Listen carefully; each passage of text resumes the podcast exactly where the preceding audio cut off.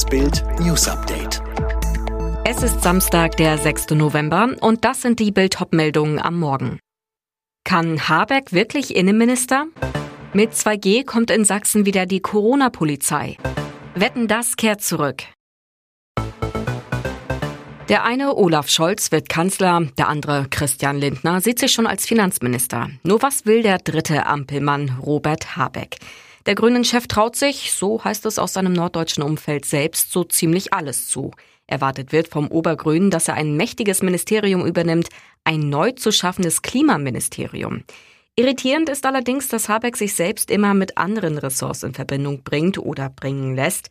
Erst als Finanzminister zu Beginn der Ampelrunden, nun lässt er sich mit dem Innenministerium in Verbindung bringen.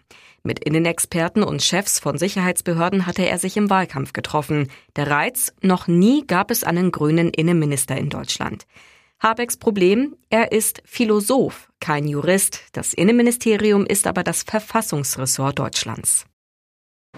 Als erstes Bundesland macht Sachsen die 2G-Regel in den meisten Teilen des öffentlichen Lebens zur Pflicht. Ab Montag gilt, ungeimpfte werden größtenteils ausgeschlossen und das soll täglich von der Corona-Polizei kontrolliert werden.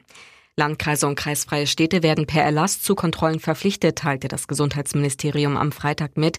Dazu sollen zusätzlich in jedem Landkreis sowie in Chemnitz, Dresden und Leipzig mindestens drei Kontrollteams täglich im Einsatz sein. Ab Montag haben nur noch Genesene und Geimpfte Zutritt etwa zur Innengastronomie, Diskotheken oder Freizeit- und Kultureinrichtungen. Ausnahmen gibt es für Kinder, Jugendliche und Menschen, die sich nicht impfen lassen können. Sie brauchen aber einen Test. Für den Einzelhandel und Gottesdienste gilt 2G nicht. In Bussen, Bahnen und Taxis sind FFP2-Masken fortan Pflicht.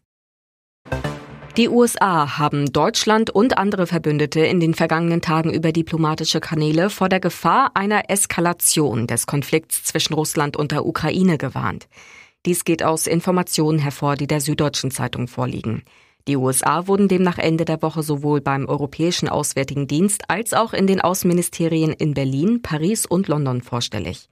In Berlin gerät dadurch sowohl die geschäftsführende Bundesregierung von Kanzlerin Angela Merkel als auch das mögliche Ampelbündnis unter Führung des Sozialdemokraten Olaf Scholz unter Zugzwang. Die USA dringen darauf, dass Deutschland die Gaspipeline Nord Stream 2, die noch eine Betriebsgenehmigung braucht, gegenüber dem Kreml als Druckmittel einsetzt.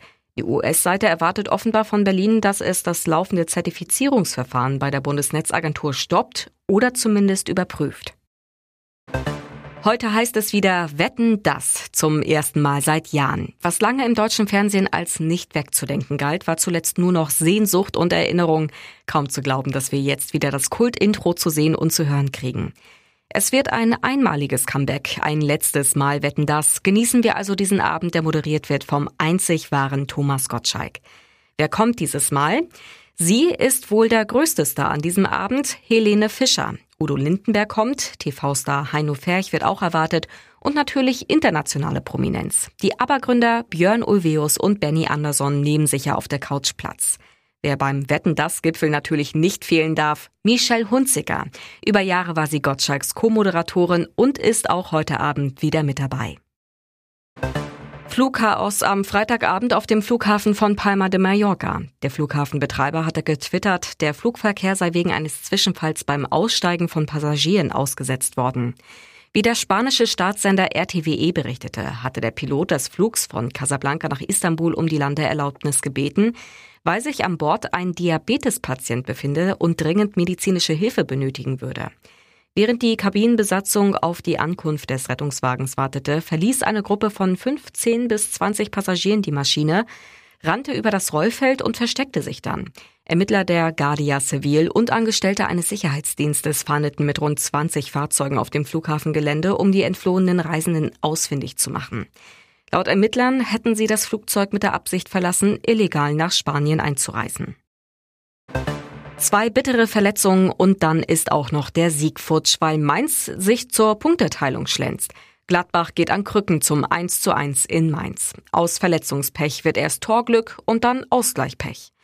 Nach gut einer halben Stunde kommt es für Gladbach gleich doppelt bitter. Elvedi verletzt sich im Zweikampf mit Onisivo, spielt erst noch weiter, muss dann aber doch runter. Nur zwei Minuten später der nächste Schreck.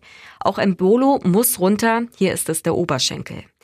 Dann wird endlich wieder Fußball gespielt und ausgerechnet Joker Neuhaus staubt zur Gladbacher Führung ab. Mainz-Keeper Zentner klatscht einen Schuss von Benzebaini ab. Neuhaus ist zur Stelle 1 zu 0 für Gladbach. Mainz kommt richtig stark aus der Pause, hat mehrere gute Chancen, darunter ein Liekracher direkt nach Wiederanpfiff und belohnt sich dann durch einen Wittmer-Schlenzer ins Lattenkreuz, der sehenswert ins Gladbacher Tor prallt.